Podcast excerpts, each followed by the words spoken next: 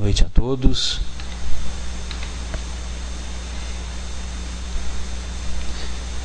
Boa noite a todos.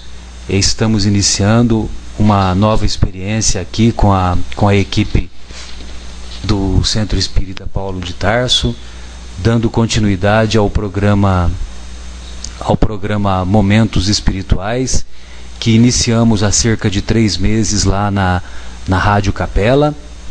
E nós gostaríamos de fazer um breve comentário, que a Rádio Capela houve uma mudança na direção, né, no comando daquela emissora, e eles optaram em fazer algumas modificações na sua grade. E dentre essas modificações foram abolidos todos os programas que eram transmitidos ao vivo, né? Programas os mais variados, né? Programas de variedades, programas de esportes, de entretenimento, programas com vínculo religioso, filosófico, como era o nosso caso.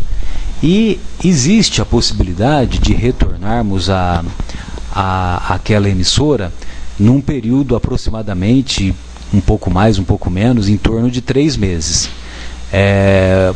Hoje nós estamos em 10 de janeiro de 2014 e a informação que nós temos por enquanto é esta, né? Ou seja, os programas que faziam parte da grade de programação daquela emissora foram abolidos.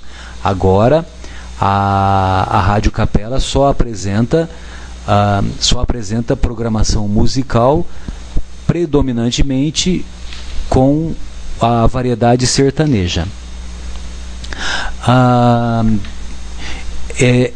E hoje nós, com o auxílio e a dedicação aqui do nosso Guilherme, né, estamos iniciando essa experiência através de se realizar o programa pela internet, né?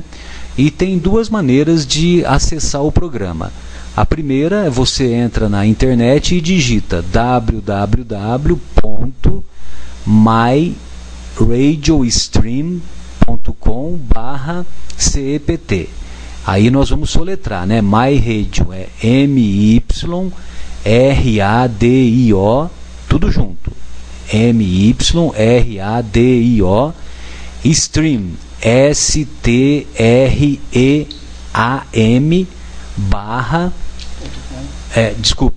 .com/CEPT.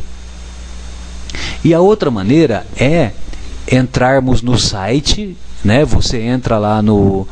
O estimado ouvinte entra no site do Paulo de Tarso, que é www.cepaulodetarso.org.br. E uma vez que você entrou no site, você procura programas de rádio e tem lá programas de rádio ao vivo e programas gravados. No caso, às sextas-feiras, às 22 horas, é que daremos continuidade ao programa Momentos Espirituais. Então, às sextas-feiras, às 22 horas, o programa será transmitido dessa maneira.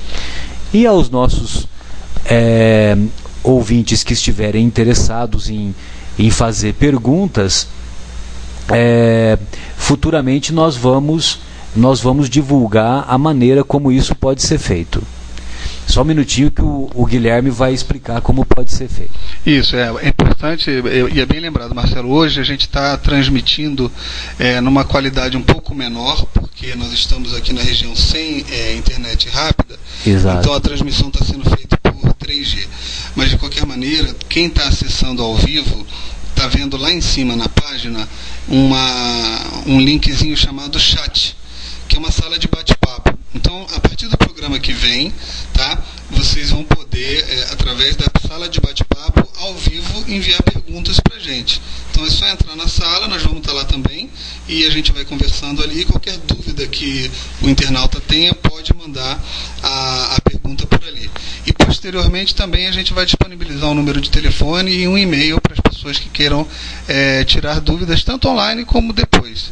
E só para completar o que o Marcelo estava falando, da mesma maneira que nós vínhamos gravando os programas e colocando lá no canal do CEPT no YouTube, vai continuar, né? Vai continuar. Então, quem quiser, já a partir de amanhã, já pode ir lá no canal do CPT. Como é que faz? Vai no YouTube, tá? youtube.com, e já coloca lá no parâmetro de pesquisa CEPT espaço Vinhedo. Você vai achar o canal do centro, você vai ver todos os programas, né, os momentos espirituais que foram transmitidos através da Rádio Capela, e também já vai começar a achar os programas que nós estamos transmitindo através desse veículo. Vai continuar sendo gravado e postado lá para quem quiser ouvir posteriormente. Aproveitando então, já que tomei o microfone da sua mão, deixo aqui meu boa noite para todos os ouvintes. Beleza. Obrigado, Guilherme, pelos esclarecimentos. E, lógico, é uma nova experiência que estamos iniciando, né? E, certamente, aos poucos nós vamos corrigindo as imperfeições e certamente vamos acertar da melhor maneira possível o andamento do nosso programa, que continuaremos fazendo com dedicação, com carinho, com amor, para levarmos as informações de elevado teor espiritual e estímulo para as transformações que todos devemos realizar. Boa noite, Cláudio. Suas considerações. Boa noite, Marcelo. Boa noite, Guilherme. Boa noite aos internautas. É uma satisfação nós estarmos aqui depois de termos tido essa surpresa com relação ao programa lá da rádio, mas esperamos que com a ajuda aqui do Guilherme nós possamos realmente dar continuidade, e porque os assuntos de momentos espirituais são muito importantes, não só para nós aqui que aprendemos com as pesquisas que fazemos, como também é uma oportunidade de trocarmos essas experiências com todos aqueles que se interessarem em nos ouvir. É gratificante estarmos aqui reunidos e esperamos que hoje o que tratarmos aqui seja de bastante importância para todos nós. Uma boa noite a todos, então, e nós daremos continuidade a essa transmissão aqui com o Marcelo. Beleza, obrigado, Cláudio. Bom, e o tema que nós escolhemos hoje é aceitando a orientação, a inspiração do nosso estimado Guilherme, foi os trabalhadores, o tema é os trabalhadores da última hora, né? Então, todos conhecemos, né, essa passagem do Evangelho, passagem, aliás, que só se encontra no Evangelho de Mateus, né, nas anotações de Mateus. Todos sabemos que Mateus era o nome que se tornou, que veio para a latinidade, né, quando o Evangelho foi traduzido para o latim e que se transformou em Mateus, que antes de se transformar para o latim, ele passou pelo grego, né? Mas em hebraico, Mateus, na verdade, era Levi, o nome de Mateus. Lá em hebraico, como quando Jesus conheceu e conviveu com ele, era Levi. E o Mateus, ele era um publicano. E dentre os apóstolos de Jesus, como ele era publicano, ele também sabia fazer contas, sabia escrever, etc, etc, né? E conta-nos o nosso Humberto de Campos, em sua obra Boa Nova, que quando Jesus faz aquela preleção maravilhosa sobre as bem-aventuranças, o Humberto de Campos relata na obra Boa Nova, que é psicografada pelo Chico, que após Jesus proferir as bem-aventuranças, Mateus anotava tudo o que Jesus acabara de escrever. Então, o Evangelho de Mateus embora pelos estudiosos, pelos teólogos, ele não é considerado o primeiro evangelho escrito, mas na verdade é o primeiro evangelho escrito e foi e veio da fonte bem próxima a Jesus, né? João, quando escreveu o seu evangelho, escreveu já em idade bastante avançada. Ele já estava por volta de 80 anos de idade aproximadamente quando ele escreveu o seu evangelho. Marcos, ele era sobrinho de Pedro e escreveu provavelmente 2 décadas depois da crucificação. E o outro evangelho é o evangelho de Lucas. Lucas, que nem conheceu Jesus, mas tornou-se cristão graças à influência de Paulo, que ele conheceu Paulo. Tanto é que Lucas também é o autor daquela obra Atos dos Apóstolos, né? E Lucas, lógico, ele era médico e também tinha um grego muito perfeito, né? Próximo da perfeição. E dessa maneira ele pôde escrever o seu evangelho também num alto nível. Só que Lucas escreveu o seu evangelho aproximadamente também 3, 4 décadas depois da crucificação de Jesus.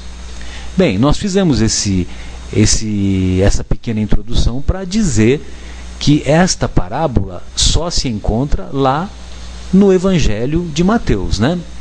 E essa parábola, ela é um pouco extensa, mas nós vamos fazer alguns comentários e, lógico, que eu peço a intervenção do Guilherme, a intervenção do Cláudio para quaisquer observações que queiram fazer, né? Então diz a parábola, que encontra-se lá no capítulo 20 do Evangelho de Mateus, versículos de 1 a 16. O reino de Deus é semelhante ao pai de família que saiu de madrugada para contratar trabalhadores para sua vinha. Depois de acertar com os trabalhadores o pagamento de 1 moeda por dia de trabalho, enviou-os para sua vinha. Saiu novamente à 3ª hora do dia e, encontrando na praça outros trabalhadores que estavam sem fazer nada, disse-lhes: vão vocês também trabalhar na minha vinha, e eu lhes pagarei o que for razoável. E eles foram. Saiu ainda na 6ª e na 9ª hora do dia, e fez a mesma coisa. E saindo na 11ª hora, encontrou outros trabalhadores, que também estavam desocupados, e perguntou: Por que vocês ficam aí todo o dia sem fazer nada? Porque ninguém nos dá trabalho, disseram eles. Então o pai de família lhe disse: vão também trabalhar na minha vinha. E eles foram. Ao cair da tarde, o senhor da vinha disse ao seu administrador: chame os trabalhadores e pague-lhes o salário, porém inicie o pagamento pelos últimos que chegaram, para só depois pagar os primeiros.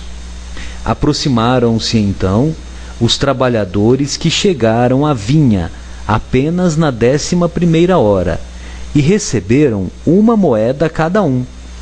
Ao chegarem os primeiros trabalhadores que foram contratados, pensaram que iriam ganhar mais, porém eles também receberam 1 moeda cada um.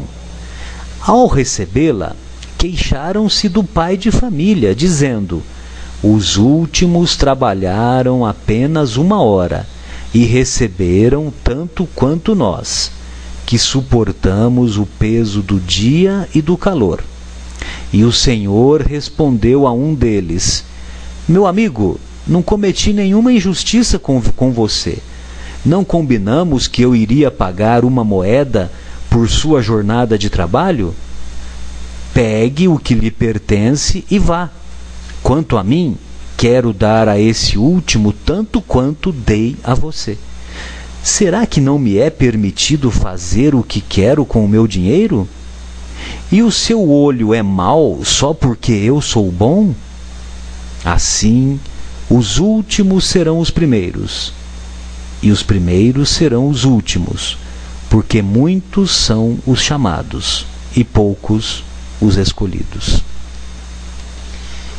Bem, acho que nós vamos fazer uma pausa musical, levando-se em conta que a parábola é muito extensa, e em seguida nós retornaremos com os comentários. Então, vamos ouvir as bem-aventuranças com Tim e Vanessa.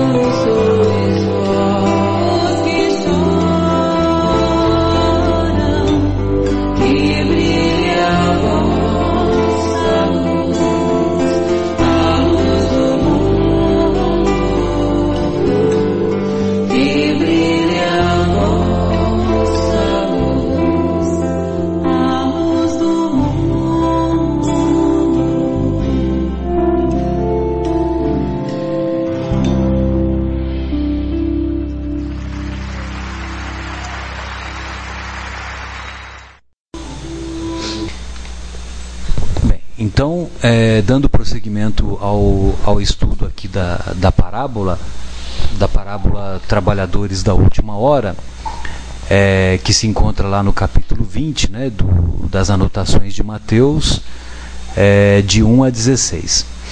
Então, em primeiro lugar, vale a pena nós fazermos uma reflexão sobre a questão de como os judeus entendiam as horas naquela época, né?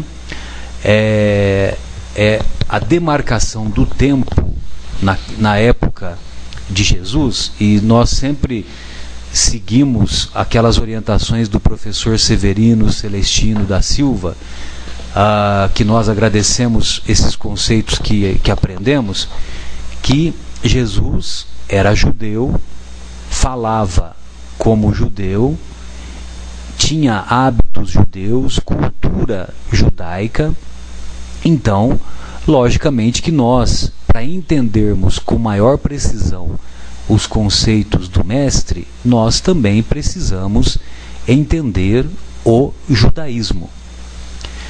Pois bem, naquela época, quando o sol nascia, por volta das 6 horas da manhã, era, vamos dizer assim, o minuto zero. E quando o sol se punha, por volta das 6 horas da tarde, era considerada a 12ª hora.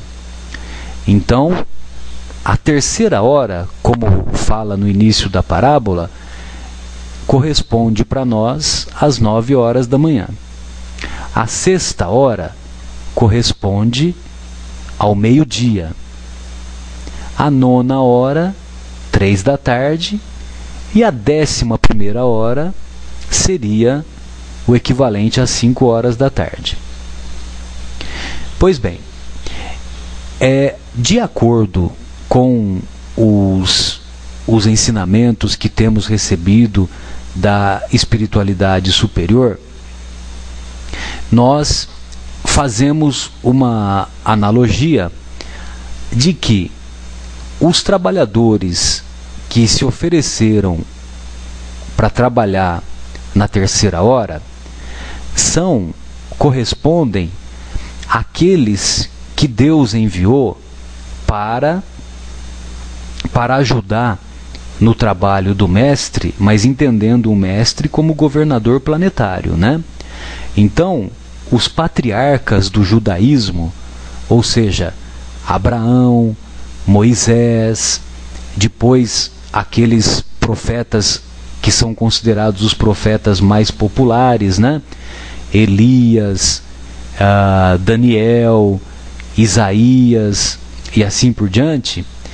Esses profetas e esses patriarcas são os trabalhadores das horas iniciais.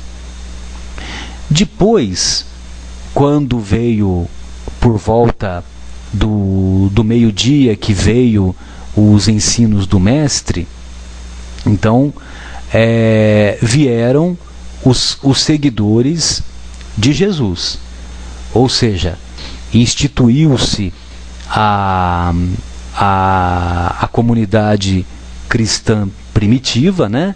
Ou seja, aqueles que são considerados os pais da igreja, né? Dentre eles vamos citar Agostinho, vamos citar Atanásio de Alexandria, vamos citar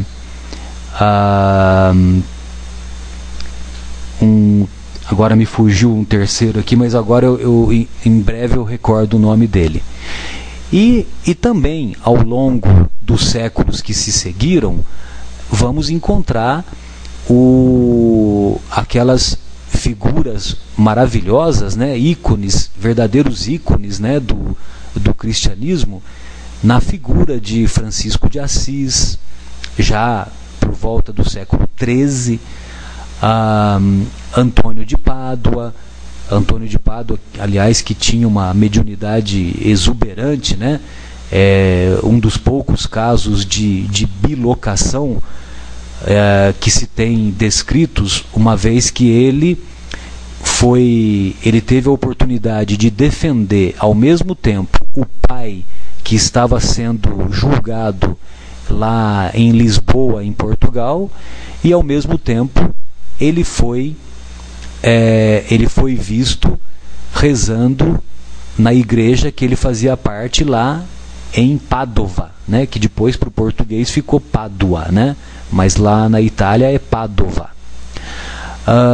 Então temos o nosso querido Francisco de Assis, a irmã Clara, a Teresa de Ávila, temos o Antônio de Pádua, né, que nós citamos há pouco, e também outros trabalhadores que se seguiram, sempre tendo como referência que esses espíritos que nós citamos são espíritos de altíssima hierarquia e que vieram como verdadeiros missionários para resgatar os ensinos de Jesus e estimular a população terrena a praticar os ensinos do mestre. Não só ter os ensinos na boca, mas também ter os ensinos colocados em prática.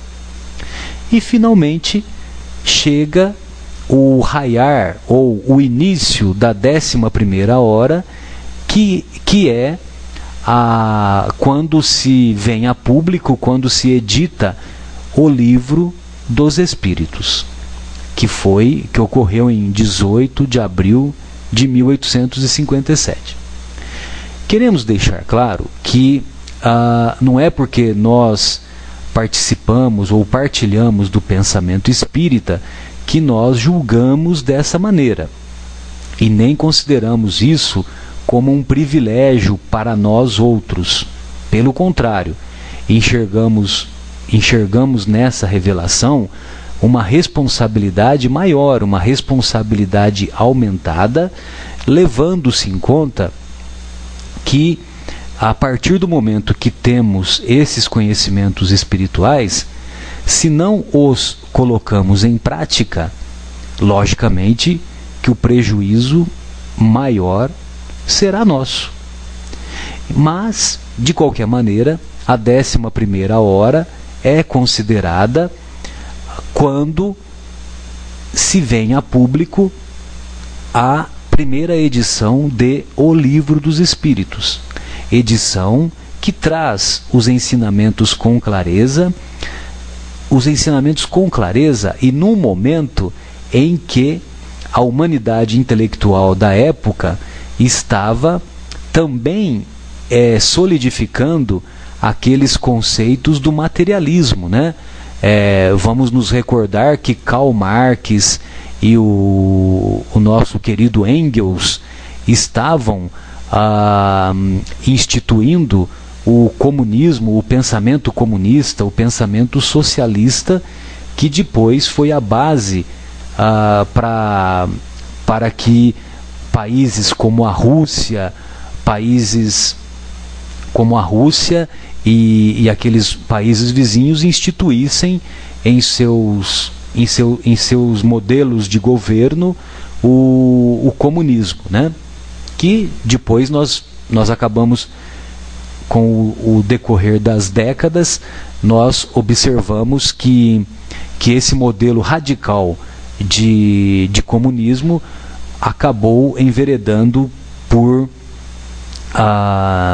ruir, né, por definhar por si próprio.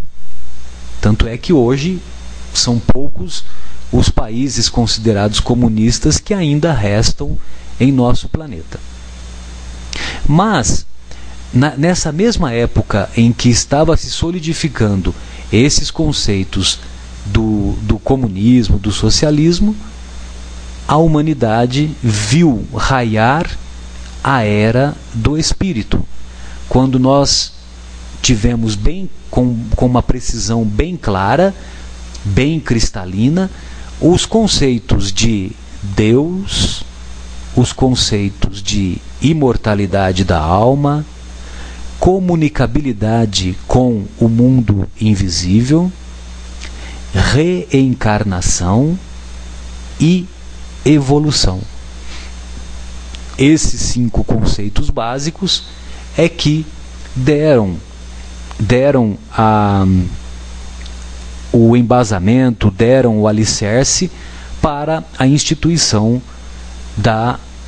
dos conceitos ou dos ensinos que a doutrina espírita nos oferece.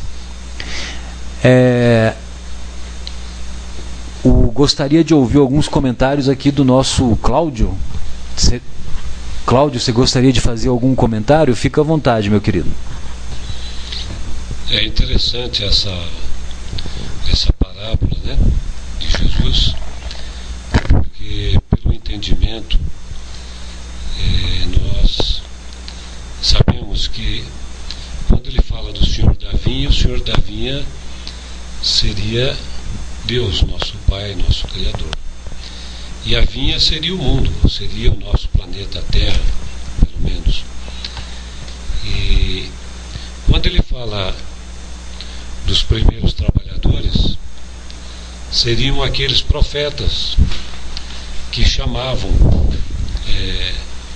todos para que pudessem, que estavam à disposição ou que estavam em condições de compreender os ensinamentos de Jesus para as suas renovações, para cultivar melhor o ensino moral de Jesus. E esses eram os trabalhadores que estavam à disposição na praça, ou seja, aqueles que já estavam na fase de entendimento para poderem chamados a essa renovação e essa reforma íntima. E nessas chamadas e nessa renovação desses trabalhadores, foram chegando até a época onde se implantou os ensinamentos espíritas, que seria esses trabalhadores da última hora. Não menosprezando os nossos outros queridos irmãos de outras religiões, porque não era só os espíritas, mas sim era o cristianismo redivivo, que seria relembrar os ensinamentos de Jesus, todos aqueles que se declarassem realmente cristãos e que estavam aptos a trabalhar na vinha do Senhor. E então, se renovando, fazendo a sua reforma íntima e praticando as boas atitudes, os bons exemplos, que era essa a finalidade do Senhor da Vinha, ou senão do nosso Deus, nosso Pai, para que a humanidade progredisse, para que a humanidade se tornasse melhor mais rapidamente. Então, esses adventos do cristianismo, a vinda, a orientação de Jesus, a simbologia da parábola dos trabalhadores da última hora,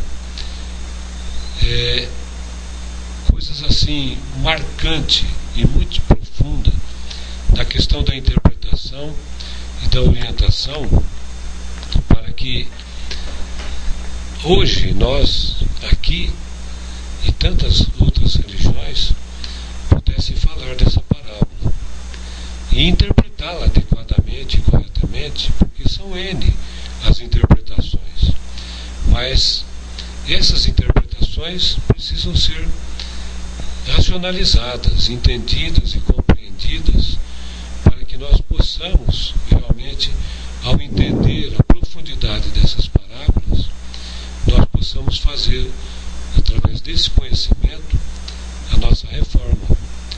Porque quando Jesus falava dos trabalhadores da última hora, nós, com os conhecimentos da vida espiritual, dos ensinamentos dos espíritos, dos mentores espirituais, nós chegamos a essa conclusão de que o nosso planeta é a vinha do Pai. E ele espera essa transformação. E essa transformação ocorrerá pela humanidade. A humanidade chegou à última hora. E essa é a última hora daqueles que realmente fizerem o seu trabalho adequado e corretamente, porque vão no futuro herdar esse planeta.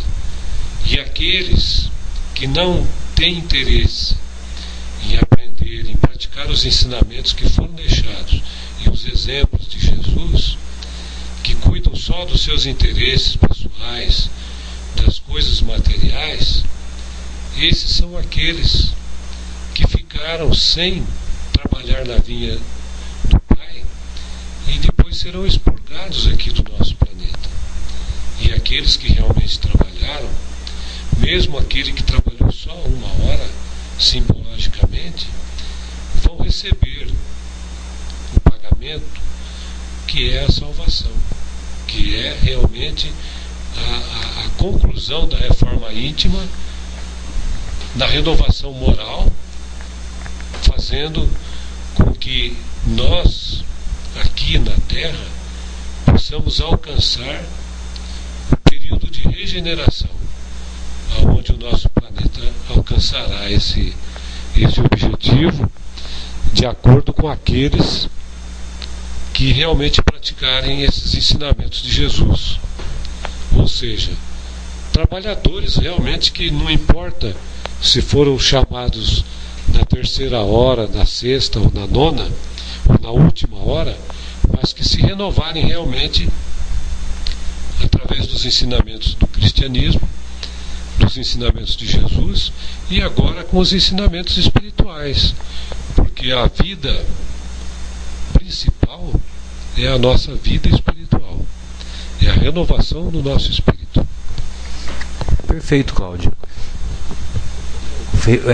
Belíssima exposição, né? E eu acho que o Guilherme tem algum comentário para fazer. Você gostaria, Guilherme? Aí em seguida a gente vai para um novo intervalo musical. Legal. Eu queria só colocar que um dos motivos pelo qual foi sugerido o tema é justamente uma conversa que nós estávamos tendo dentro da nossa casa espírita, onde a gente falava que depois de uma preleção, depois de uma palestra, a gente percebia muito comentário do tipo: puxa, meu marido tinha que ter vindo aqui para escutar isso daí. Então, minha filha, meu filho, enfim, nunca parece que aquela coisa é pra gente, né? E justamente se a gente tem que, com a doutrina espírita, se melhorar, fazer uma reforma íntima, porque estamos justamente na última hora, nos parece que precisamos transmitir um pouco mais forte a mensagem para as pessoas e também ter a consciência disso daí, né? Para justamente a gente poder, ainda que na última hora, de fato, fazer alguma coisa. E não somente estudar a doutrina, ir para a casa espírita tomar passe, tudo é muito bom, mas também tem a parte do trabalho, né? E aí são várias interpretações, a gente tem aquela mensagem que o Chico diz, né? Fora, não é nem Chico, né? Fora da caridade não há salvação. Quem Kardec coloca isso, né? Então, além de ter a consciência da doutrina, também fazer o trabalho que é necessário para realmente a gente ter essa evolução, ter esse merecimento de acompanhar a Terra nessa transição que ela está passando agora na última hora. E o fora da caridade nós devemos lembrar também de Paulo de Tarso, né? Que ele que realmente deu uma demonstração do que realmente é a caridade. Porque quando ele fala que se eu falasse todas as línguas, se eu fosse todo o conhecimento, se fosse queimado. Então, para quem lembra dessa passagem de Paulo, e o que ele quis sintetizar com isso e dizer e esclarecer, que a caridade é abrangente.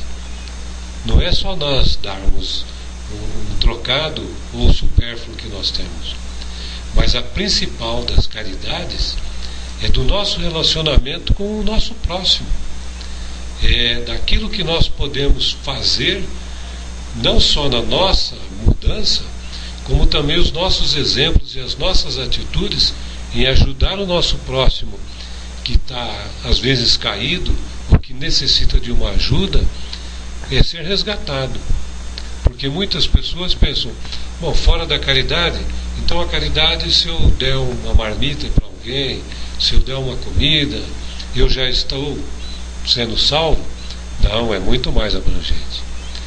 É o perdão, é o amor ao próximo, é a compreensão, é a tolerância, é a ajuda, é o sacrifício que se faz para diminuir a dor do nosso semelhante.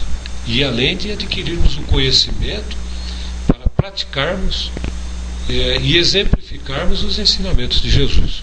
Muito bom. E tem, aproveitando o que você está colocando, Cláudio, importante, tem alguns estudiosos da doutrina, o que eu vou citar aqui, é o nosso amigo Afonso Chagas, lá de Belo Horizonte, que é uma pessoa que estuda bastante a doutrina espírita, juntamente com o Haroldo Dutra também, o Haroldo Dutra Dias, que estuda muito, né, a Bíblia, os escritos. Ele é uma pessoa que inclusive faz algumas traduções. O que eles colocam é que as pessoas que estão encarnadas aqui nesta última hora justamente são pessoas que precisam fazer esse trabalho, né? Houve um período de tempo onde realmente enviaram para cá, para a Terra, alguns espíritos um pouco melhorados para nos ajudar com essa transição, mas, segundo esses estudiosos, a partir da década de 50 e 60, justamente quem vem encarnar aqui é a última oportunidade. Então nós aqui, né, estamos aqui, boa coisa não devemos ter feito, estamos precisando dessa evolução, e aqui é a última hora para a gente fazer. Não só a gente, como as pessoas que frequentam as casas espíritas ou que frequentam outras denominações religiosas, né? E sim, a mensagem que a gente passa com toda humildade, porque a gente também precisa fazer isso, é justamente isso. Poxa, eu tenho que fazer por merecer continuar aqui na Terra enquanto ela estiver sendo transicionada para um mundo de regeneração. Quer completar, Cláudio? Realmente, a gente vê muitas palestras, né? A gente vê muita gente falando sobre religião, falando das escrituras, falando dos ensinamentos bíblicos, falando de muitas coisas, inclusive de outras religiões, do caso do Torá, de outras, do hinduísmo, do budismo. E, na realidade, isso é bom, mas agora praticar os ensinamentos é que é a dificuldade, porque eu sempre falo, às vezes nas minhas preleções, que nós estamos numa fase de aprendizado, de ouvir, mas que ainda não aprendemos a praticar isso no nosso dia a dia. Precisamos praticar isso. Nós precisamos fazer o melhor possível, nos desprendermos das coisas materiais e entrarmos no campo espiritual de ajuda, não só para nós, como também para aqueles que caminham conosco. Eu ouvi agora recente uma pessoa falar, e até me desculpem aqueles que assim utilizam, não sei se é um pouco forte, mas que muitos colocam o livro sagrado embaixo do braço e praticamente usam só como um desodorante, para mostrar que estão realmente com o livro e indo para algumas atividades, mas quando chega em casa, quando tem algo na sociedade, realmente sentem dificuldade de fazer algo. O comportamento não é coerente com aquilo que ele prega, né, Cláudio? Que esse que é o problema que nós devemos buscar corrigir em nós também, né? Daí a responsabilidade de sermos considerados os trabalhadores da última hora. Bem, nós vamos dar prosseguimento em seguida a esse tema, que é um tema empolgante, e agora nós faremos um novo intervalo musical com a música Noite Igual, só que infelizmente não temos o autor desta.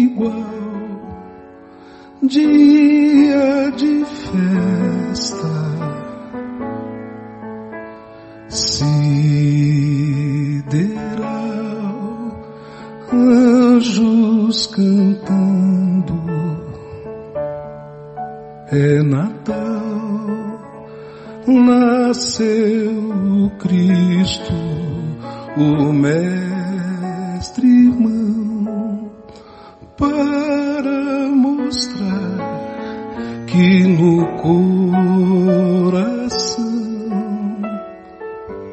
há um lugar para todo irmão, sem cor, sem raça, sem distinção. Te damos graças, ó mestre irmão, por nascer entre nós a cada dia que vem, junto com o sol, trazendo paz e esperança de ver outra noite igual.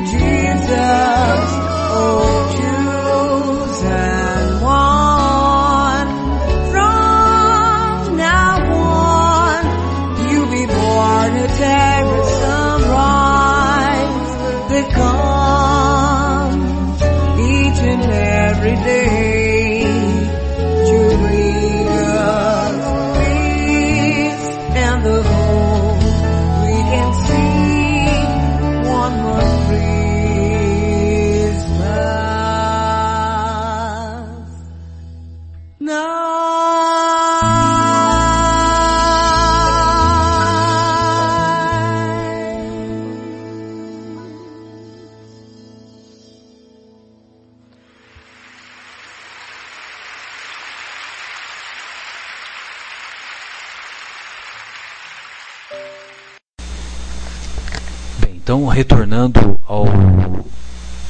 à nossa reflexão que estamos fazendo hoje acerca da parábola Trabalhadores da Última Hora, vale uma outra reflexão que muito me empolga e muito me faz promover um mergulho dentro de mim mesmo, que é uma colocação que a Joana de Ângelis faz em uma de suas obras da série psicológica, na psicografia do nosso querido Divaldo Franco. E a Joana de Ângelis, quando a parábola se encerra e Jesus encerra dizendo que os últimos serão os primeiros e os primeiros serão os últimos. Os primeiros serão os últimos, e os últimos serão os primeiros. Por quê? Porque há muitos chamados e poucos os escolhidos.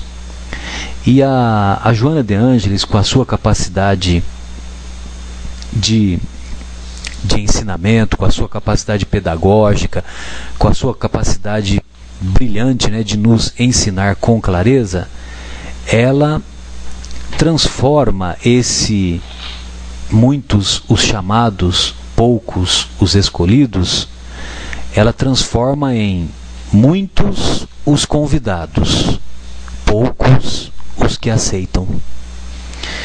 Então, se nós fizermos uma reflexão mais profunda acerca de nossa existência ou de nossa trajetória existencial como espíritos eternos, ao longo destes últimos 20 séculos, quantas vezes nós fomos convidados para trabalhar na vinha do Senhor, ou seja, para trabalhar seguindo os ensinos do Mestre, praticando os ensinos do Mestre, tendo um comportamento ético elevado, tendo um comportamento ético voltado ou coerente com aquilo que nós ensinamos, com aquilo que nós pregamos, e quantas vezes falimos ao longo dessa trajetória. Então, gostaria de deixar essa reflexão sobre a importância de, fazendo esta analogia, muitos os chamados, poucos os escolhidos, transformando-a em muitos os convidados, poucos os que aceitam. Temos sido convidados ao longo desses últimos séculos, mas temos nos recusado a aceitar esse convite. Mais ou menos também como aquela parábola do festim de núpcias, né? Da festa de núpcias, né? E a outra reflexão que nós gostaríamos de abordar é que quando Jesus é o nosso governador planetário, é um espírito de altíssima hierarquia, que eu particularmente não tenho nem como fazer uma dimensão dessa hierarquia elevadíssima do Mestre. Basta citar que ele é construtor de mundos, construtor de planetas. Se Deus deu a incumbência para Jesus ser o governador do nosso orbe, dá para se ter uma ideia da sua dimensão, da sua realeza espiritual. Então, quando Jesus nos ensina que os primeiros serão os últimos e os últimos serão os primeiros, parece que é uma história da carochinha, parece que é um jogo de palavras, parece que são palavras bonitas que são colocadas, palavras de efeito, frases de efeito. Mas será que o Mestre veio ao nosso planeta para trazer ou para fazer e utilizar-se de palavras de efeito? Será que foi esse o objetivo dele? Então vamos observar que os primeiros serão os últimos e os últimos serão os primeiros. Na escala biológica da ciência, nós observamos que os primeiros seres a ter vida foram os vírus, as bactérias, os animais unicelulares, depois os animais pluricelulares, depois as primeiras formações vegetais, depois os primeiros animais e, por último, vieram, né, dentre os animais, toda aquela escala, né, zoológica, culminando lá com os insetos, os répteis, as aves, até chegar aos mamíferos. E chegando aos mamíferos, num determinado momento, ainda nessa escala biológica, tem surgimento o homem, que é o único ser pensante dessa escala biológica. Aí observamos que os primeiros serão os últimos, e os últimos serão os primeiros. Ou seja, mesmo na escala biológica que observamos na ciência, encontramos a verdade demonstrada pelos ensinos do Mestre. E certamente que esses conhecimentos não eram conhecimentos de que os mais intelectuais da época do Mestre possuíam, né? Tanto é que Pasteur, apenas no século XIX, é que veio, com o auxílio do microscópio, é que veio descobrir o mundo dos infinitamente pequenos, né? O mundo microscópico. Então, esta é uma outra reflexão que nós gostaríamos de fazer. Que mesmo na escala biológica, nós podemos comprovar os ensinos do Mestre. Pois não, Guilherme? Marcelo, eu queria te fazer uma pergunta, eu não sei nem se a gente tem aqui a resposta, né? Então, quando a gente fala assim, muitos os chamados, poucos os escolhidos, me corrija se eu estiver errado, estamos falando ainda da questão do momento que a órbita terrestre está passando de transição, né? E estamos sendo chamados para continuar junto com a órbita nessa transição, né? E muitos não serão, entre aspas, escolhidos porque não estão fazendo realmente tendo esse merecimento, esse trabalho de última hora para poder acompanhar. É isso? Estamos falindo no nosso desempenho, né? Uma vez mais, né? Isso. Então, eu fico tentando imaginar aqui, hoje nós somos 7 bilhões de pessoas orbitando o órbito terrestre. Encarnados. Aí você multiplica por 3 no mundo espiritual. Tá, então a gente tem mais aproximadamente 21 bilhões de espíritos fazendo parte do órbito terrestre, que vão conosco revezando no processo encarnatório. No processo encarnatório. Tá. Então estamos falando de total de aproximadamente 28 a 30 bilhões. 25 a 30 bilhões, né? Vamos dizer. De espíritos. Não, tá. Então, quer dizer, desses quantos que falamos? 30 bilhões. São muitos. Então, supondo que os poucos sejam, estou loucubrando aqui, 10%, 3 bilhões, então estou vendo quão difícil é para a gente estar dentro desse, né? A gente não sabe, mas a gente imagina, até pela parábola, que mais da metade desses 30, e até pela capacidade, talvez, não sei, do não vão continuar habitando esse planeta, é isso? Então, os benfeitores espirituais, só que agora eu não me lembro exatamente qual a fonte que eu vi, né? Mas nós nos recordamos que cerca de um terço desse volume todo aí que nós falamos, 25 a 30 bilhões, cerca de um terço, infelizmente, será transferido para orbes primitivos, caso não aceitem ou não promovam em si as modificações que devam promover. Nós inclusive achamos, né, Guilherme, que esta transição ela já vem ocorrendo, né? Porque se nós observarmos espíritos recalcitrantes que até outro dia estavam encarnados no nosso planeta, tem alguns espíritos que realmente não têm mais condições de se manterem devido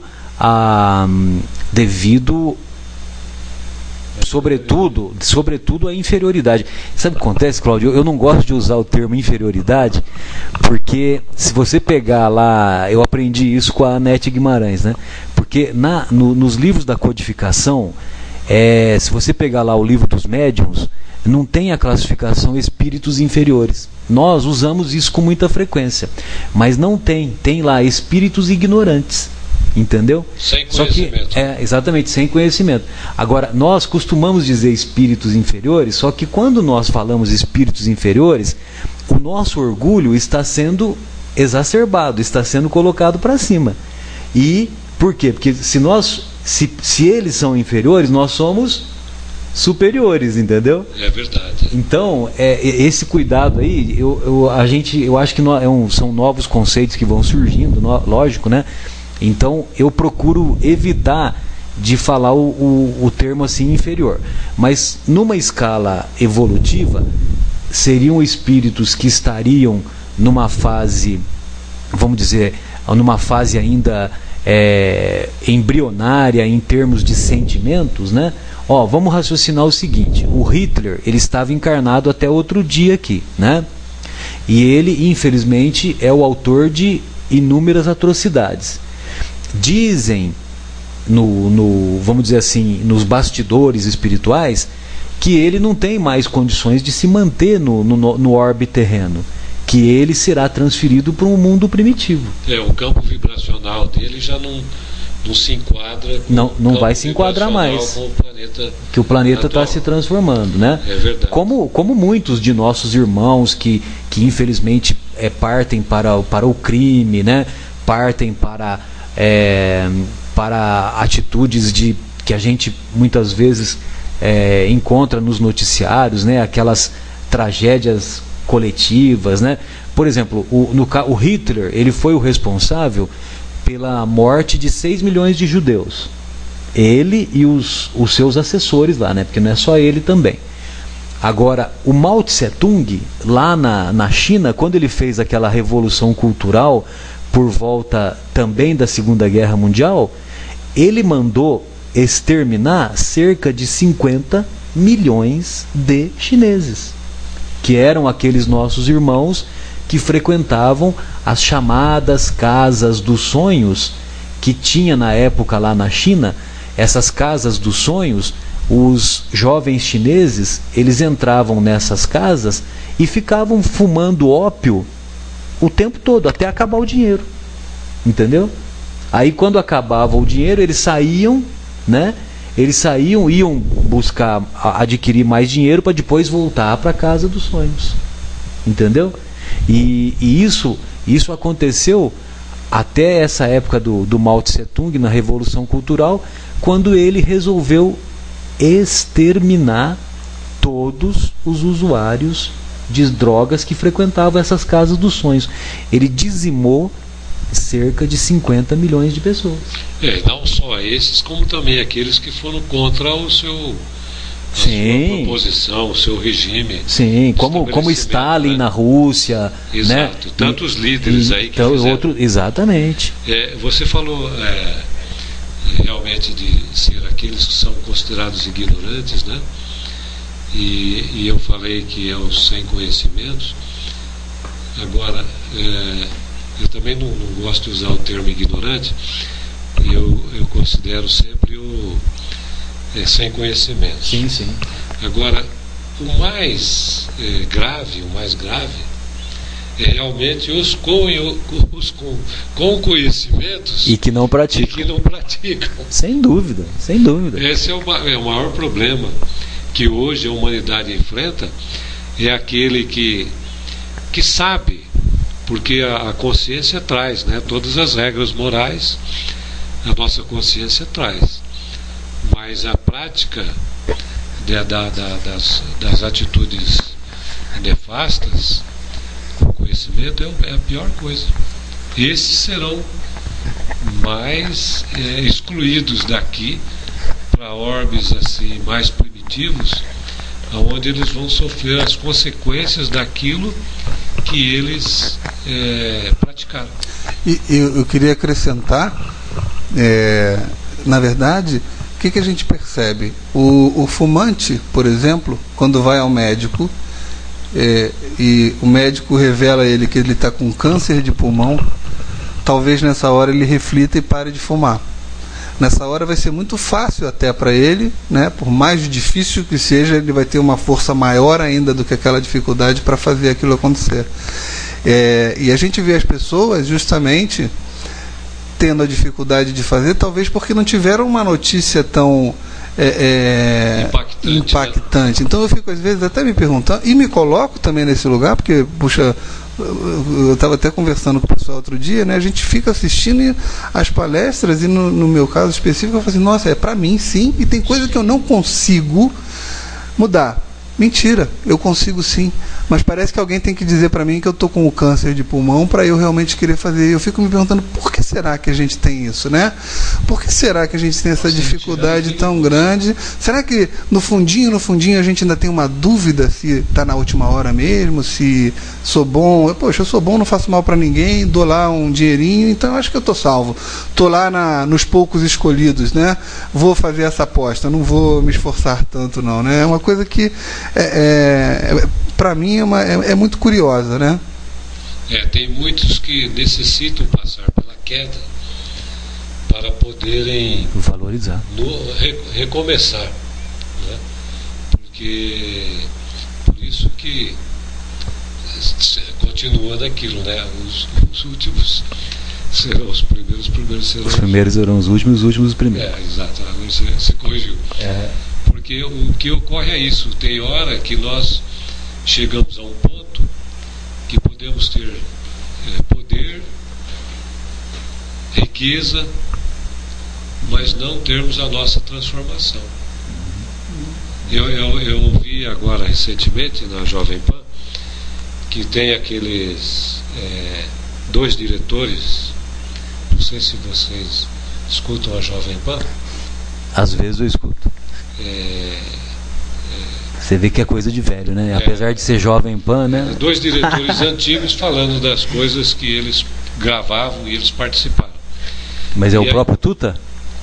O Tuta e o... Tem outro que agora não me recordo. E eles então colocaram agora, ontem e hoje, sobre o Nelson Ned. E eles colocaram uma gravação do Nelson Ned falando para o Jô Soares, numa entrevista com o Jô Soares. Olha que interessante. E ele então, falando ao Jô Soares, ele disse o seguinte: Jô Soares, eu tive muitos dólares, tive carros fantásticos, eu viajei, estive em Paris, eu estive em vários países, estive em Nova York. Eu era idolatrado, tinha fama. Aonde eu chegava, as pessoas... Era aplaudido. Mas eu estava no fundo do poço. Porque eu estava... Tudo aquilo que me iludia, mas eu estava sem família, sem os filhos... sem um amigo sincero, sem uma pessoa. Então eu estava no chão.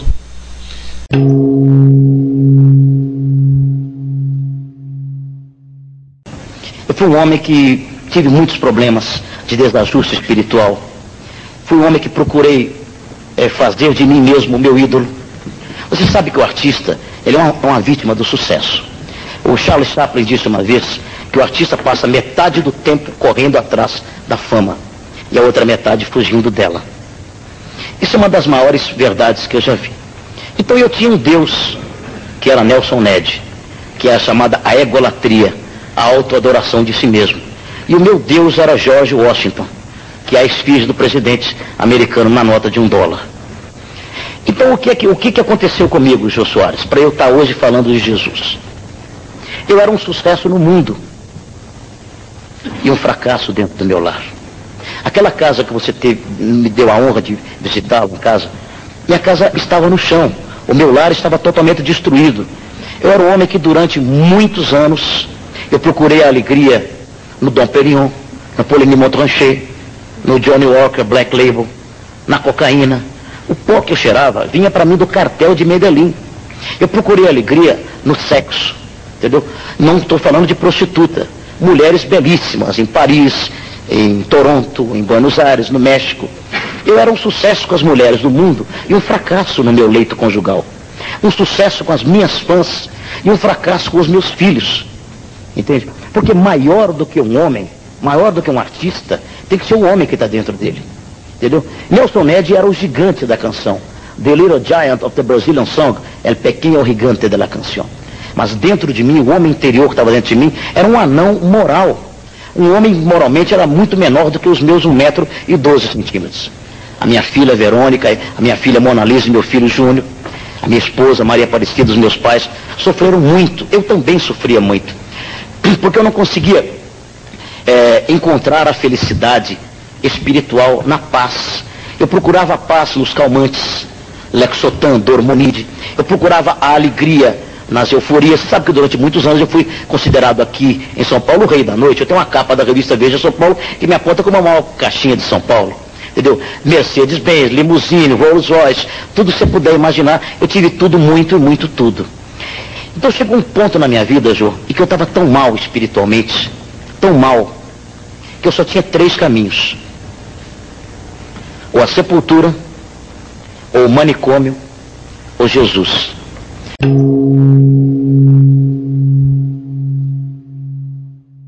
E aí ele fala de alguns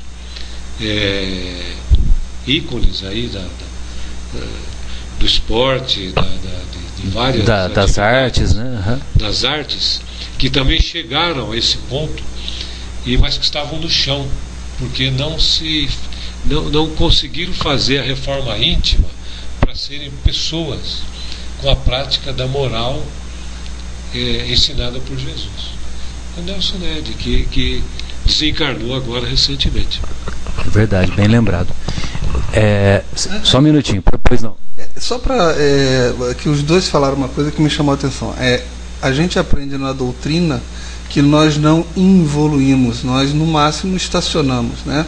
Então, uma vez que nós não consigamos fazer essa evolução, ou ter esse merecimento de acompanhar a orbe na transformação, nessa transição, nós não vamos para um mundo primitivo, nós vamos continuar em um outro mundo de provas e expiações. É o mais provável que sim, mas tudo é útil na obra de Deus, né, Guilherme? Então, por exemplo, eu gostaria de convidá-los primeiro para a gente fazer a pausa, que essa colocação que você está fazendo, eu deixei separado aqui, que era o que eu ia falar agora. Então vamos para mais uma pausa musical, Noites Traiçoeiras, com Elizabeth Lacerda.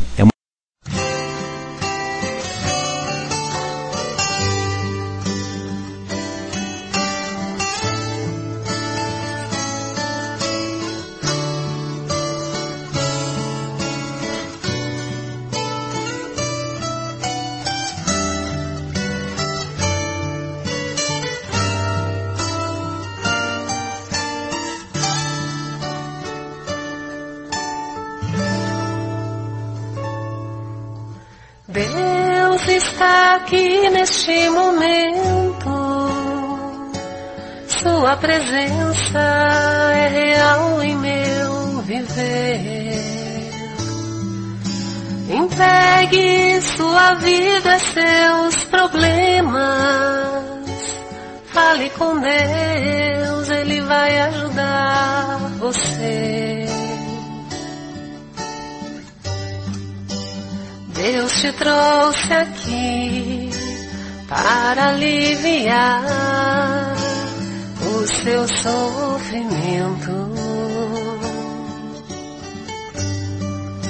É Ele o autor da fé, do princípio ao fim, em todos seus tormentos. E ainda se vier noites traiçoeiras, se a cruz pesada for, Cristo estará contigo.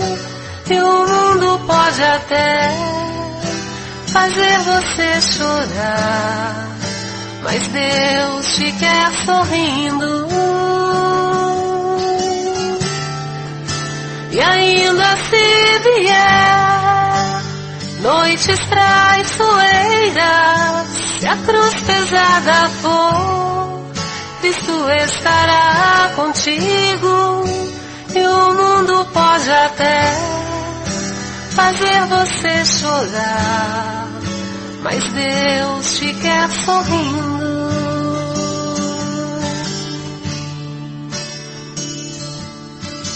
Seja qual for o seu problema, fale com Deus, Ele vai ajudar você. Após a dor vem a alegria, pois Deus é amor e não te deixará sofrer. Deus te trouxe aqui para aliviar o seu sofrimento. É Ele o autor da fé, do princípio ao fim, em todos os seus tormentos.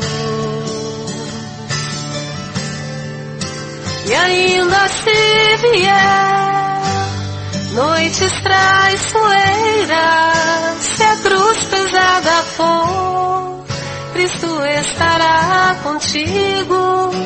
E o mundo pode até fazer você chorar, mas Deus te quer sorrindo. E ainda se vier noites traiçoeiras, se a cruz pesada for, Cristo estará contigo. E o mundo pode até fazer você chorar, mas Deus te quer sorrindo.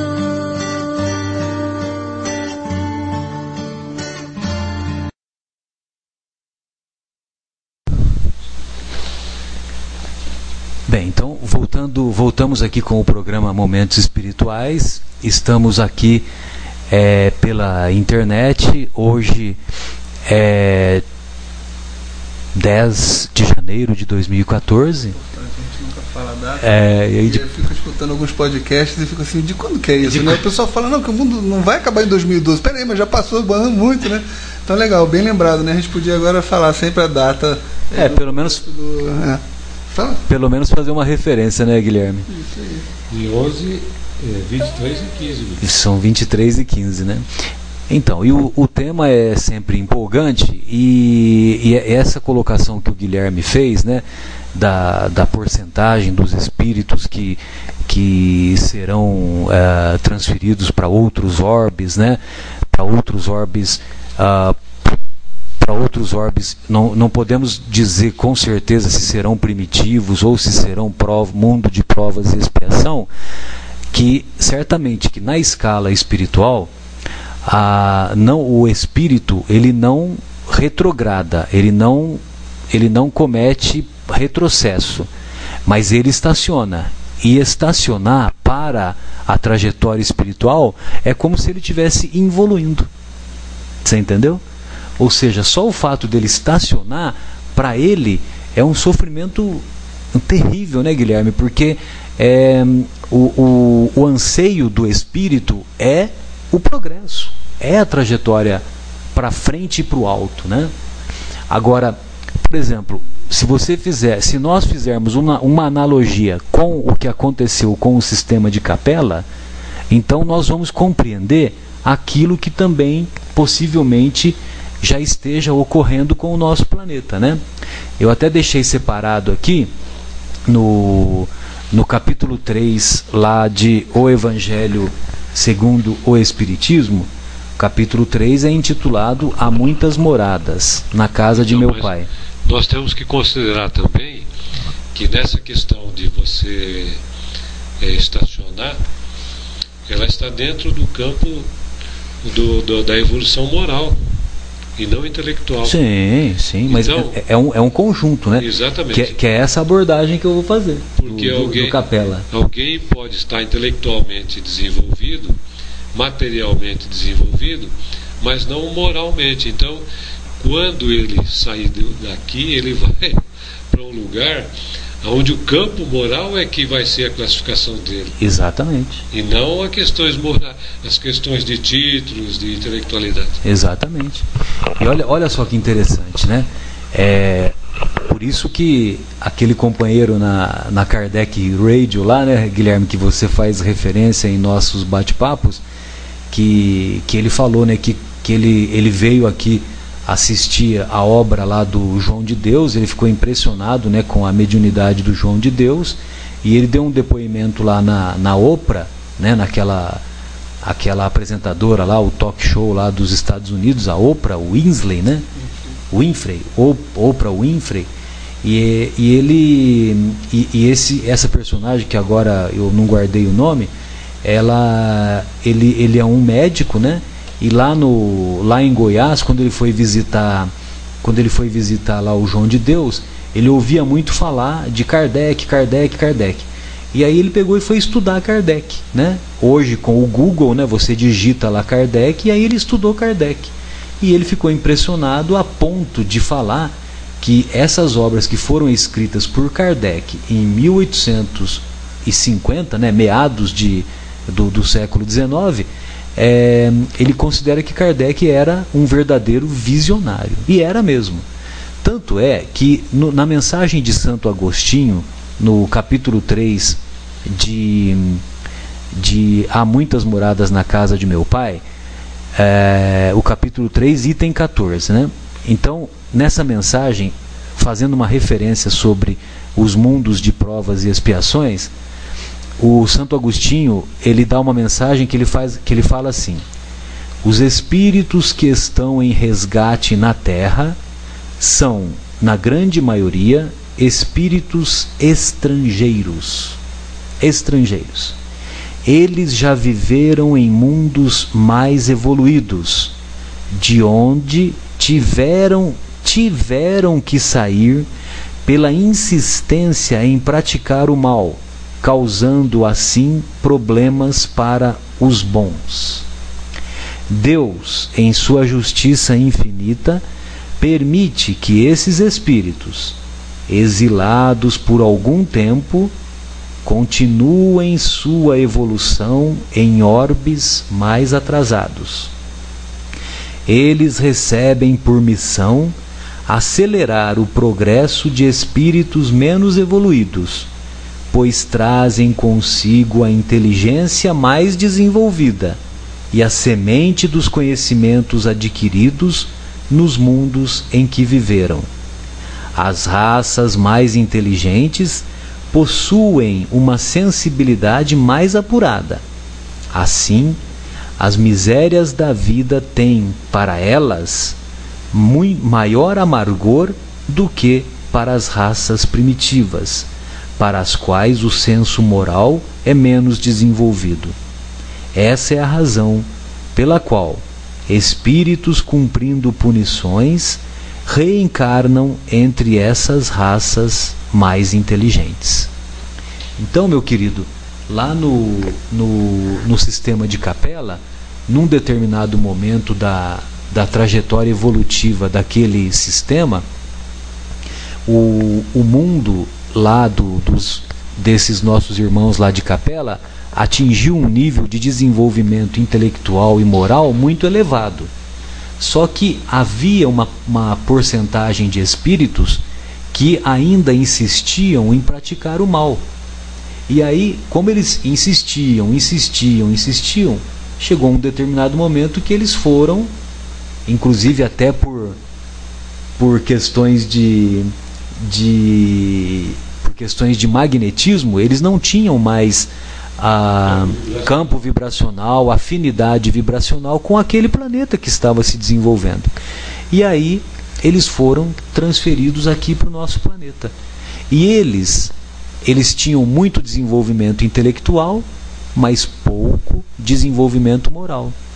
E entre essas raças que foram transferidas aqui para o nosso planeta, encontramos os arianos, 4 grupos de raças, né? Os arianos, os hindus, os hebreus e os egípcios. Os hindus eram, uma parte deles se distribuiu entre os arianos. Então, uma parte dos hindus permaneceu lá na região onde é a Índia, e uma outra parte que passou a ficar conhecida como os arianos se transferiu da Índia para a Europa. Os egípcios ali no norte da África e os hebreus também, próximo aos egípcios. Desses quatro grupamentos de raças que foram transferidos aqui para o planeta, apenas os egípcios já retornaram para o sistema de Capela, porque eles vieram para cá, eles ajudaram no desenvolvimento intelectual do nosso planeta e depois cumpriram com a sua missão. Tanto é que a civilização egípcia, os pesquisadores não sabem explicar que num determinado momento, praticamente do nada, a civilização acaba tendo um declínio repentino. E eles, dentre esses muitos homens e líderes que viveram lá no Egito Antigo, eles fizeram construções maravilhosas, né, como as pirâmides, como a drenagem do rio Nilo. Várias contribuições eles deram lá para o planeta na época, né? E também era onde haviam os iniciados, lá entre os sacerdotes egípcios, né? Sem esquecer dos maias e dos incas também. Sem esquecer dos maias e dos incas, mas aí é um outro grupamento, né, Cláudio? Agora, desses que foram transferidos, o Emmanuel revela na obra A Caminho da Luz que são esses quatro grupamentos que vieram transferidos de Capela, né? E que muitos já retornaram, né? Muitos já retornaram, mas desses que retornaram, Cláudio, a sua maioria está representada pelos antigos egípcios, né? Muitos dos hebreus, muitos dos arianos e muitos dos hindus ainda aqui persistem, né? E se nós fizermos uma trajetória, uma análise de nós mesmos, né, que nós somos descendentes aqui no Brasil, nós temos muitos descendentes de italianos, né? E os italianos, a Itália fica onde? Na Europa. E a Europa, ao longo dessa trajetória toda, foi povoada pelos arianos, né? Pelas raças arianas. Então, por isso que eu disse no início, né, ainda há pouco, né, que faz 20 séculos que nós estamos sendo convidados para trabalhar na vinha do Senhor e temos nos recusado sistematicamente. Aliás, Marcelo, você falou aí do A Caminho da Luz, e eu vou ler um trecho aqui, que você estava falando dos egípcios, e eu vou ler um trecho aqui relativamente grande, mas eu acho importante só para a gente ver a profundidade com que vai o que tem de conteúdo nesse livro. Então, na questão dos egípcios... Das revelações que o Emmanuel coloca nessa obra. Exato. Então, eu vou ler 2 parágrafozinhos aqui só para dar uma ideia. Então, tá assim. Seus reis estavam tocados do mais alto grau de iniciação, enfeixando nas mãos todos os poderes espirituais e todos os conhecimentos sagrados. É por isso que a sua desencarnação provoca a concentração mágica de todas as vontades no sentido de cercar-lhes o túmulo de veneração e de supremo respeito. Esse amor não se traduzia apenas aos atos solenes da mumificação. Também o ambiente dos túmulos era santificado por um estranho magnetismo. Os grandes diretores da raça, que faziam jus a semelhantes consagrações, eram considerados dignos de toda a paz no silêncio da morte. Nessas saturações magnéticas, que ainda aí estão a desafiar milênios, e a gente pode ver aí quantos egiptólogos que tem, que vão para lá e estudam, e até hoje tem muita coisa que a gente ainda nem arranhou né? Como diz aí os americanos, nem arranhamos a superfície, né? Então assim, que estão aí a desafiar milênios, residem as razões da tragédia amarga de Lord Carnarvon.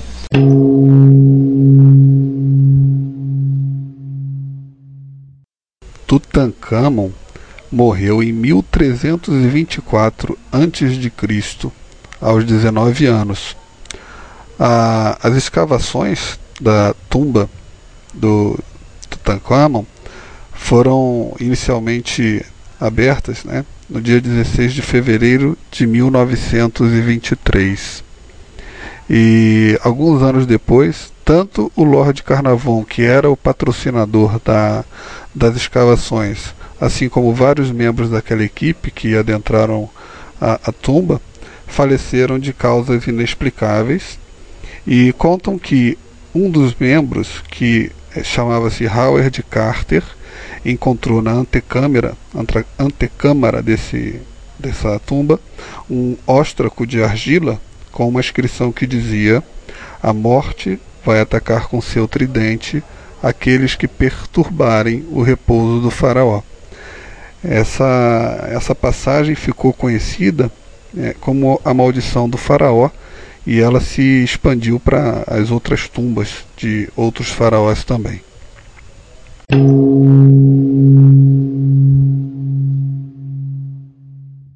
E de alguns dos seus companheiros que penetraram em primeiro lugar na câmara mortuária de Tutankhamon.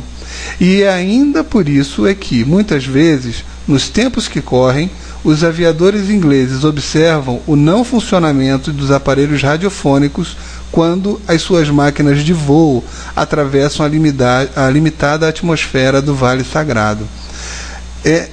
Eu quis ler isso daí, além de se encaixar com a questão dos egípcios que você estava falando.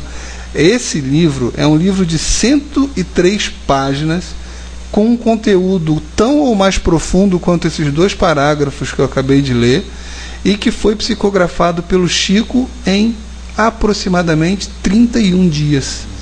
Né? Então, assim, é uma coisa que realmente, até para os céticos de plantão, eu fico assim, gente, como que ele consegue em um mês fazer uma coisa tão profunda, que até hoje tem tanta mensagem, coisas que a gente não consegue nem alcançar, né? É realmente incrível. Inclusive, fica a dica para os ouvintes, né? É um livro que quem puder comprar para ajudar a doutrina, muito bom. Caso não consiga, tem um PDF na internet para fazer download e ler de forma gratuita, mas vale muito a pena porque tem muita coisa aqui.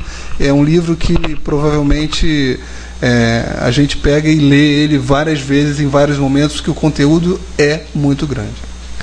A Caminho da Luz, Emmanuel, psicografia do nosso querido Chico. Então, o meu caro Guilherme e Cláudio, né, esse comentário que o Agostinho faz aqui é muito legal, né, porque ele deixa bem claro, né, que esses espíritos que já viveram em mundos mais evoluídos, de onde tiveram que sair pela insistência em praticar o mal, causando assim problemas para os bons. E quando a gente fala nessa insistência em praticar o mal, nós nos recordamos daquela famosa questão 642 de O Livro dos Espíritos. Essa famosa questão 642, Kardec quer saber dos benfeitores espirituais. Basta não praticar o mal para adquirirmos a evolução espiritual? Aí os benfeitores respondem claramente: não, não basta praticar o mal, é preciso fazer o bem. É preciso fazer o bem na sua maior plenitude, porque nós, se nós não fizermos o bem, nós seremos responsabilizados pelo mal, pelo bem que deixamos de praticar e que acarretou um mal para aquelas pessoas que, mesmo sem intenção, acabamos atingindo. Então, nós não podemos nos acomodar com essa história de que, eu não matei ninguém, não roubei de ninguém, eu sou uma boa pessoa. Não, você não é bom. você é mal de carteirinha, porque é importante sim praticar o bem. Olha, o Guilherme localizou a questão aqui, ele vai ler aqui para nós. Não, eu não vou ler não, na verdade quem vai ler é você. Eu só vim aqui no livro dos Espíritos que eu queria fazer um quiz aqui. Eu falei, se eu perguntar, se eu disser o número da pergunta, você sabe qual é, que eu fico impressionado com a tua memória com relação às perguntas. Mas me remeteu aqui então essa pergunta que você fez e me chamou a atenção a anterior, né? Que fala assim, será tão repreensível quanto fazer o mal o desejá-lo? E a espiritualidade responde, né?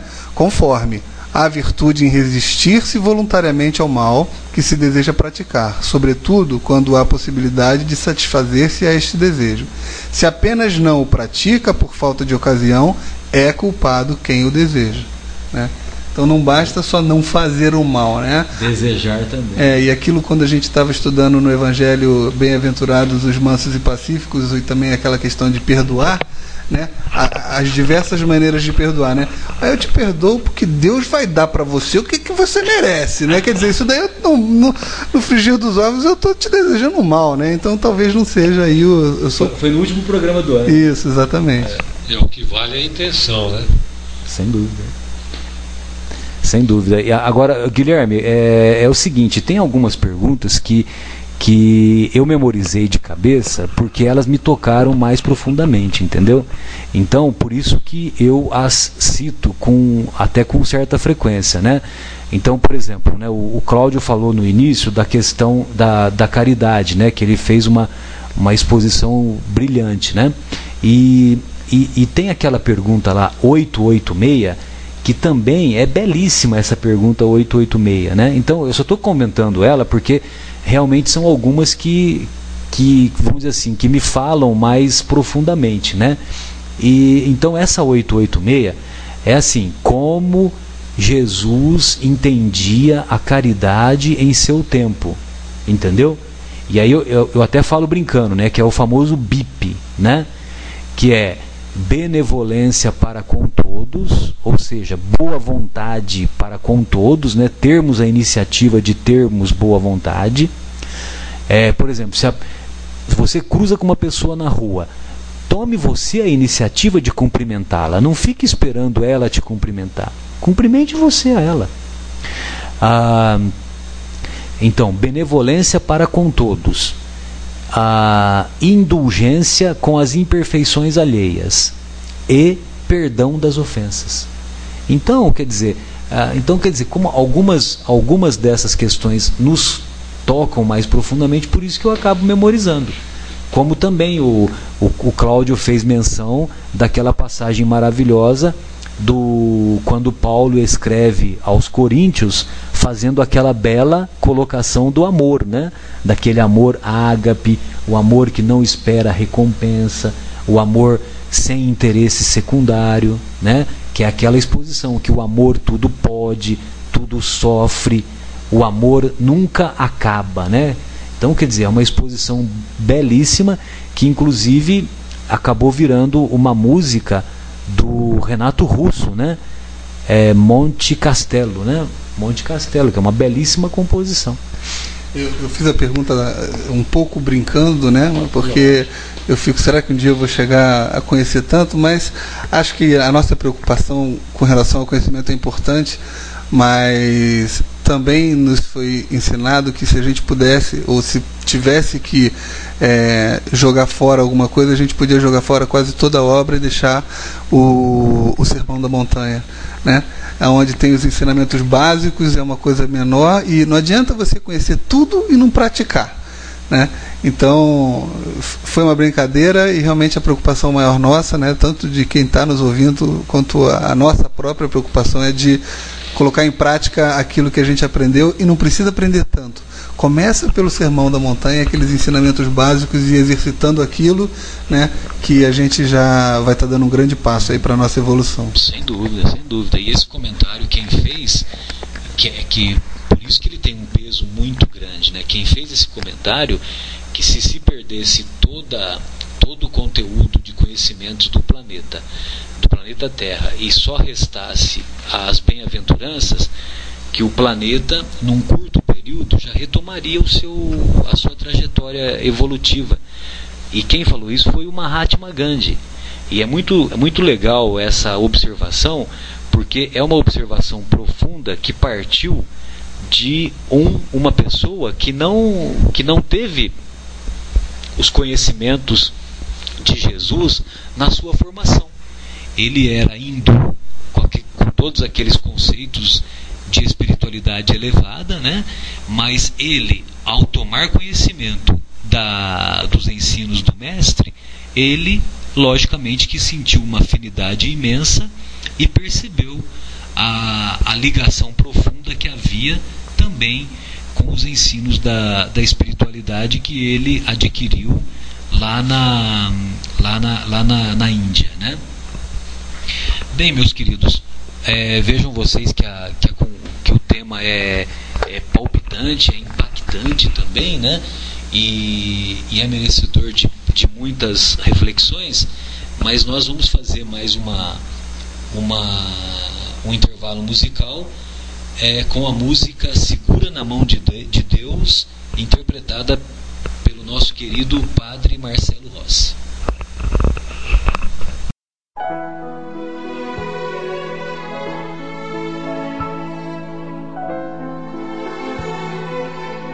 Nós vamos juntos saborear o que estamos cantando. Não cante apenas com a boca, mas com o coração.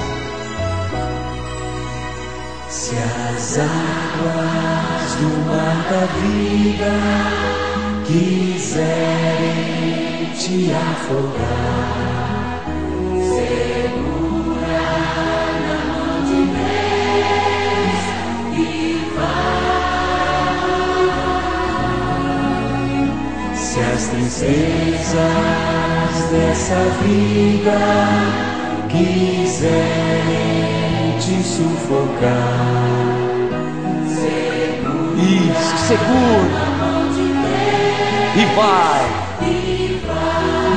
erga suas mãos, segura na mão de Deus, segura na mão de Deus, pois ela, você, ela te sustenta.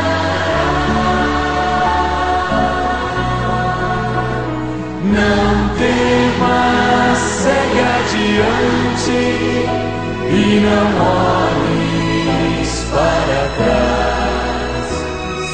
Segura na mão de Deus. Isso. Se a jornada é pesada e te cansas da caminhada, segura essa mão e vai, orando, jejuando,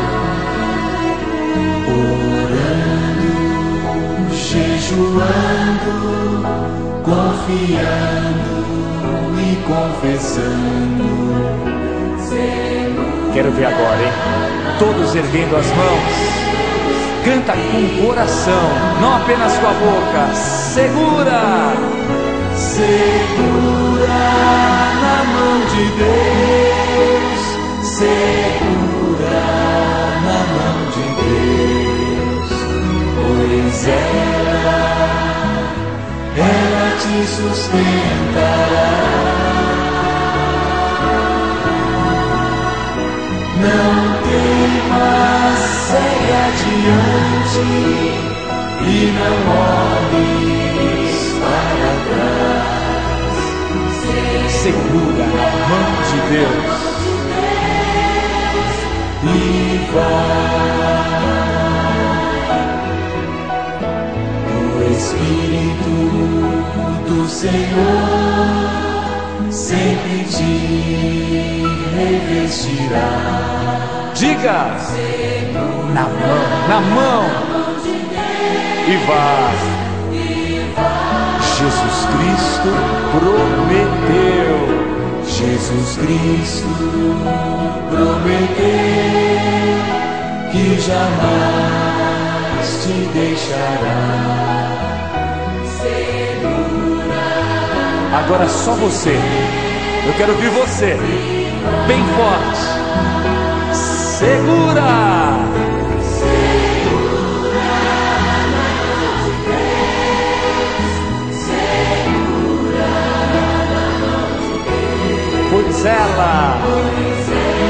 Ela te sustentará. Ela te sustentará. Não temas, segue adiante e não olhes para trás. Segura na mão de Deus.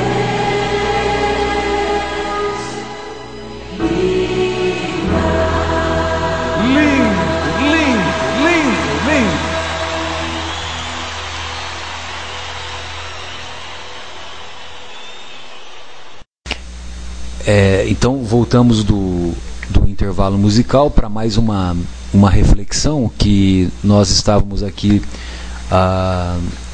até discutindo entre nós sobre uma colocação aqui que o Cláudio pesquisou aqui no Livro dos Espíritos e encontrou a pergunta 784, e nessa pergunta 784 Kardec, aquela colocação que o Guilherme fez ainda há alguns instantes, o Kardec já havia feito essa colocação que o Guilherme havia nos proposto, né? Que é assim: bastante grande é a perversidade do homem, a maldade do homem. Não parece que, pelo menos do ponto de vista moral, ele, em vez de avançar, caminha aos recuos? Ou seja, ao invés de progredir, ele está recuando? Aí os benfeitores assim respondem: enganas-te, observa bem o conjunto e verás que o homem se adianta, pois que melhor compreende o que é mal, e vai dia a dia reprimindo os abusos. Faz, se necessário, que o mal chegue ao excesso para tornar compreensível a necessidade do bem e das reformas. Então, nós costumamos dizer na observação dos nossos irmãos que se recuperam com aquele tratamento maravilhoso que é proposto por uma instituição já quase centenária dos Alcoólicos Anônimos, quando eles com muita frequência eles observam que os nossos queridos alcoólicos, quando para eles fazerem o caminho de volta, eles só conseguem fazer esse caminho de volta quando eles chegam no fundo do poço. Então, muitas vezes é necessário que nós cheguemos ao fundo do poço para compreendermos a importância do bem e fazermos as reformas que se fazem necessárias, né? Por isso que aqueles 12 passos que são ensinados lá pelos Alcoólicos Anônimos e também depois pelos Narcóticos Anônimos, com algumas variantes, com algumas variações, são um belo roteiro para que nós, também de nossa parte, consigamos fazer as reformas necessárias dentro de nós próprios, diminuindo ou extinguindo dentro de nós o egoísmo, o orgulho, a vaidade, sempre compreendendo que egoísmo é primeiro eu, depois os meus, aos outros nada. Orgulho é Eu sou melhor do que você. Não me importa o que você pensa. Eu sou superior a você. E vaidade. Eu sou superior a você e quero que todo mundo saiba. Diferente do conceito de humildade. O conceito de humildade, nós não nos consideramos melhores do que ninguém. Não somos piores, mas também não nos consideramos acima de ninguém. Então, meus queridos, fica aí mais uma vez o convite, ou melhor, fica uma reflexão para que observemos com maior profundidade esta parte final do ensinamento da parábola dos trabalhadores da última hora, quando o mestre, o nosso governador espiritual do orbe, diz que os primeiros serão os últimos e os últimos serão os primeiros, porque há muitos chamados e poucos escolhidos, ou seja, muitos são os convidados, poucos os que aceitam. Renovemos esse convite, aceitando-o e, sobretudo, praticando o Evangelho no lar e na vida. Pois não, Cláudio, suas considerações finais, por gentileza. Realmente nós necessitamos fazer sempre uma autoanálise daquilo que precisamos nos melhorar, daquilo que precisamos fazer, não só por nós, mas também por aqueles que caminham conosco. Todos nós temos a oportunidade e recebemos auxílio e ajuda de várias maneiras. Muitas vezes nós não compreendemos isso, não entendemos, mas como espíritos que somos, nós temos primeiro a intuição. A intuição, o que ela pode vir de duas maneiras. Uma é o afloramento dos ensinamentos gravados na nossa consciência, e outra do nosso mentor espiritual, que tenta nos auxiliar, sugerindo alguma coisa em nossos pensamentos, na nossa consciência, para que a gente não erre. Só que o egoísmo, a vaidade, o orgulho, às vezes ele predomina em determinados momentos, quando a gente quer ter alguma vantagem, ou quer ter alguma coisas que nós nos iludimos. Mas se nós fizermos uma autoanálise, a gente sabe daquilo que precisamos melhorar. E precisamos nos esforçarmos nessa melhora para nos sentirmos melhores e termos um crescimento, uma evolução, e isso vai facilitar muito a nossa vida e vai nos ajudar muito a gente trilhar um caminho melhor. Todos nós somos filhos de Deus, fomos criados por Ele, e Ele tem um propósito para cada um de nós. E nós não podemos desapontá-lo. Qual é o filho que não gostaria de ver o seu pai olhando para ele e agradecendo pelo bem que ele faz? E nosso Pai é assim também para conosco. E nós devemos ter a responsabilidade de fazermos o melhor. Eu agradeço esses momentos que estivemos juntos. Foi muito bom, pelo menos para mim, porque a cada dia nós estamos aprendendo mais. E eu desejo uma boa noite a todos e que nós possamos nos reencontrarmos brevemente no outro programa. Beleza, Cláudio. Belíssima colocação. Agradeço as reflexões aí que você nos trouxe.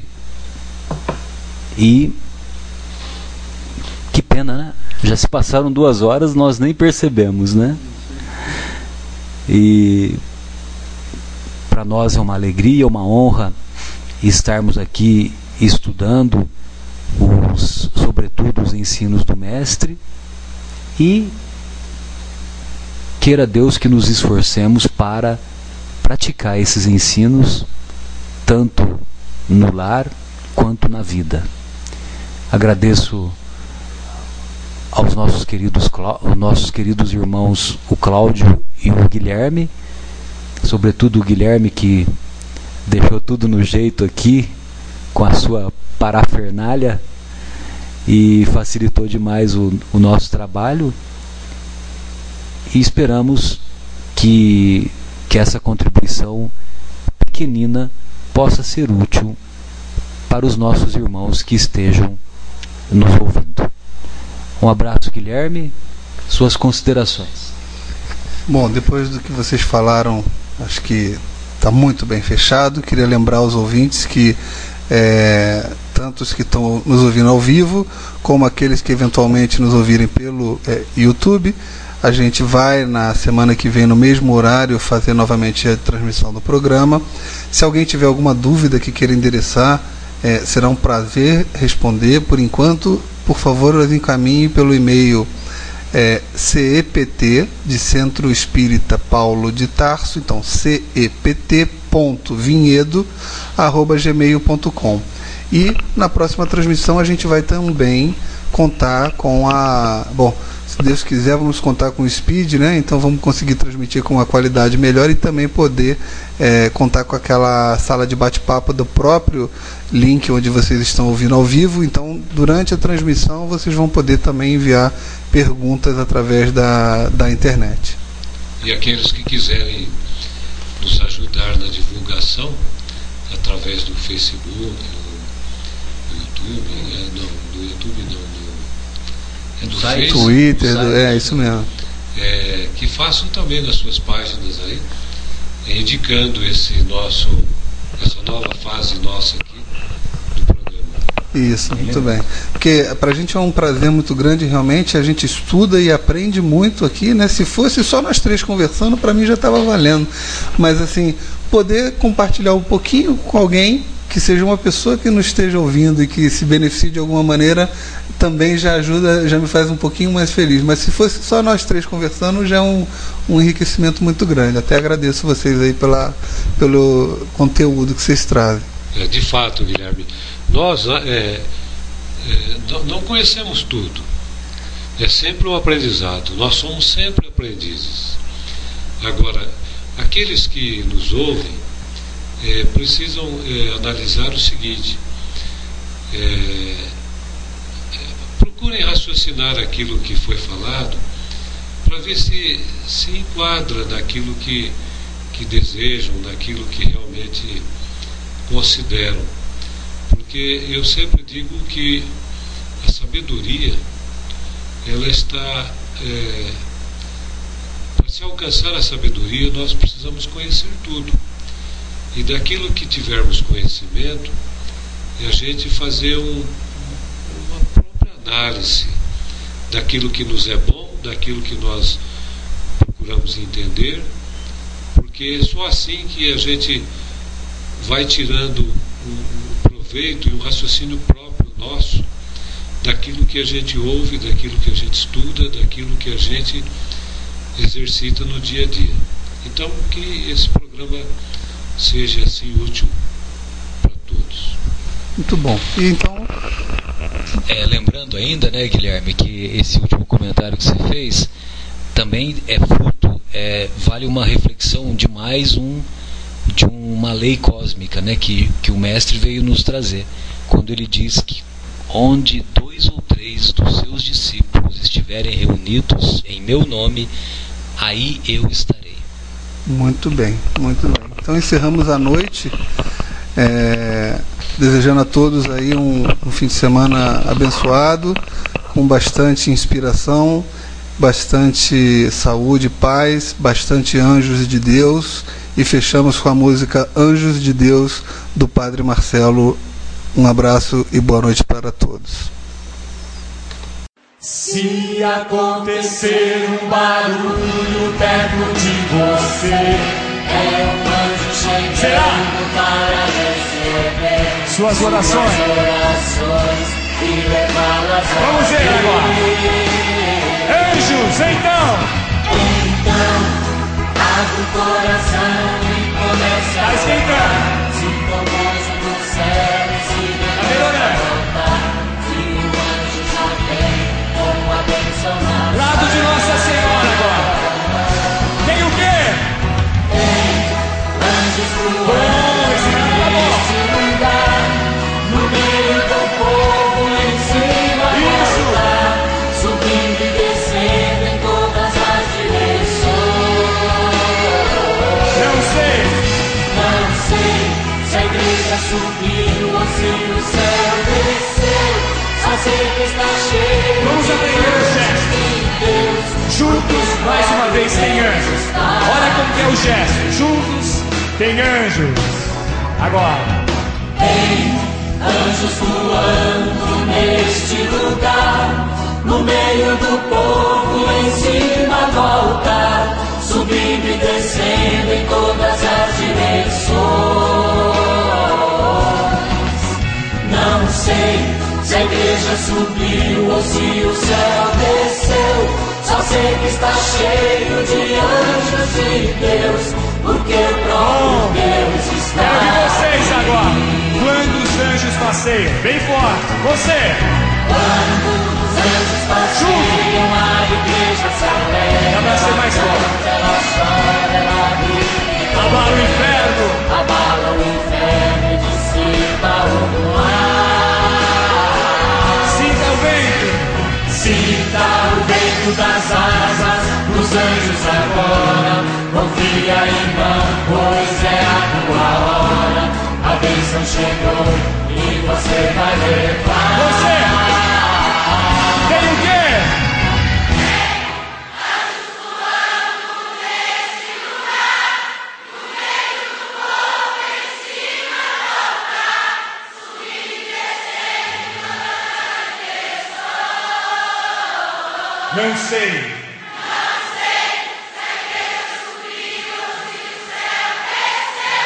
se a igreja subiu ou se o céu desceu. Só sei que está cheio de anjos de Deus, porque é próprio Deus. Vamos acelerar agora. Se acontecer um barulho bem forte. Se acontecer um barulho perto de você, é um anjo chegando para receber. Vem São Miguel, vem milícia celeste. Então abre o coração e começa a voltar. Sinto o gozo do céu, se quebrou na montar. E o anjo já vem. Quero ver agora. Anjos, tem o quê? Tem anjos voando neste lugar, no meio do povo e em cima do altar, subindo e descendo em todas as direções. Não sei se a igreja subiu ou se o céu desceu. Só sei que está cheio de anjos de Deus, porque é próprio Deus estar aqui. Juntos, quando os anjos passeiam. Quando os anjos passeiam, a igreja se alegra. Ela canta, ela chora, ela me congrega. Abala o inferno e dissipa o mar. Sinta o vento das asas. Sinta o vento das asas. Anjos agora, confia em nós, pois é a tua hora. A bênção chegou e você vai levar. Tem o quê?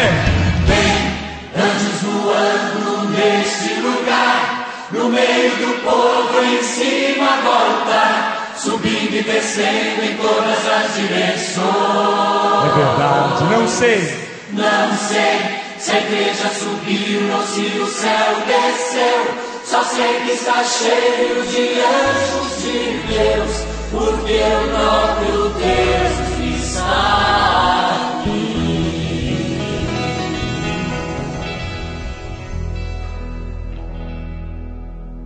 Graças a Deus, uma coisa linda o Senhor está fazendo, restaurando o nosso amor à Nossa Senhora. Por isso é com muito orgulho, entre aspas, do que eu estou falando, que nós vamos receber, porque ela já está aqui. É só uma imagem, mas na imagem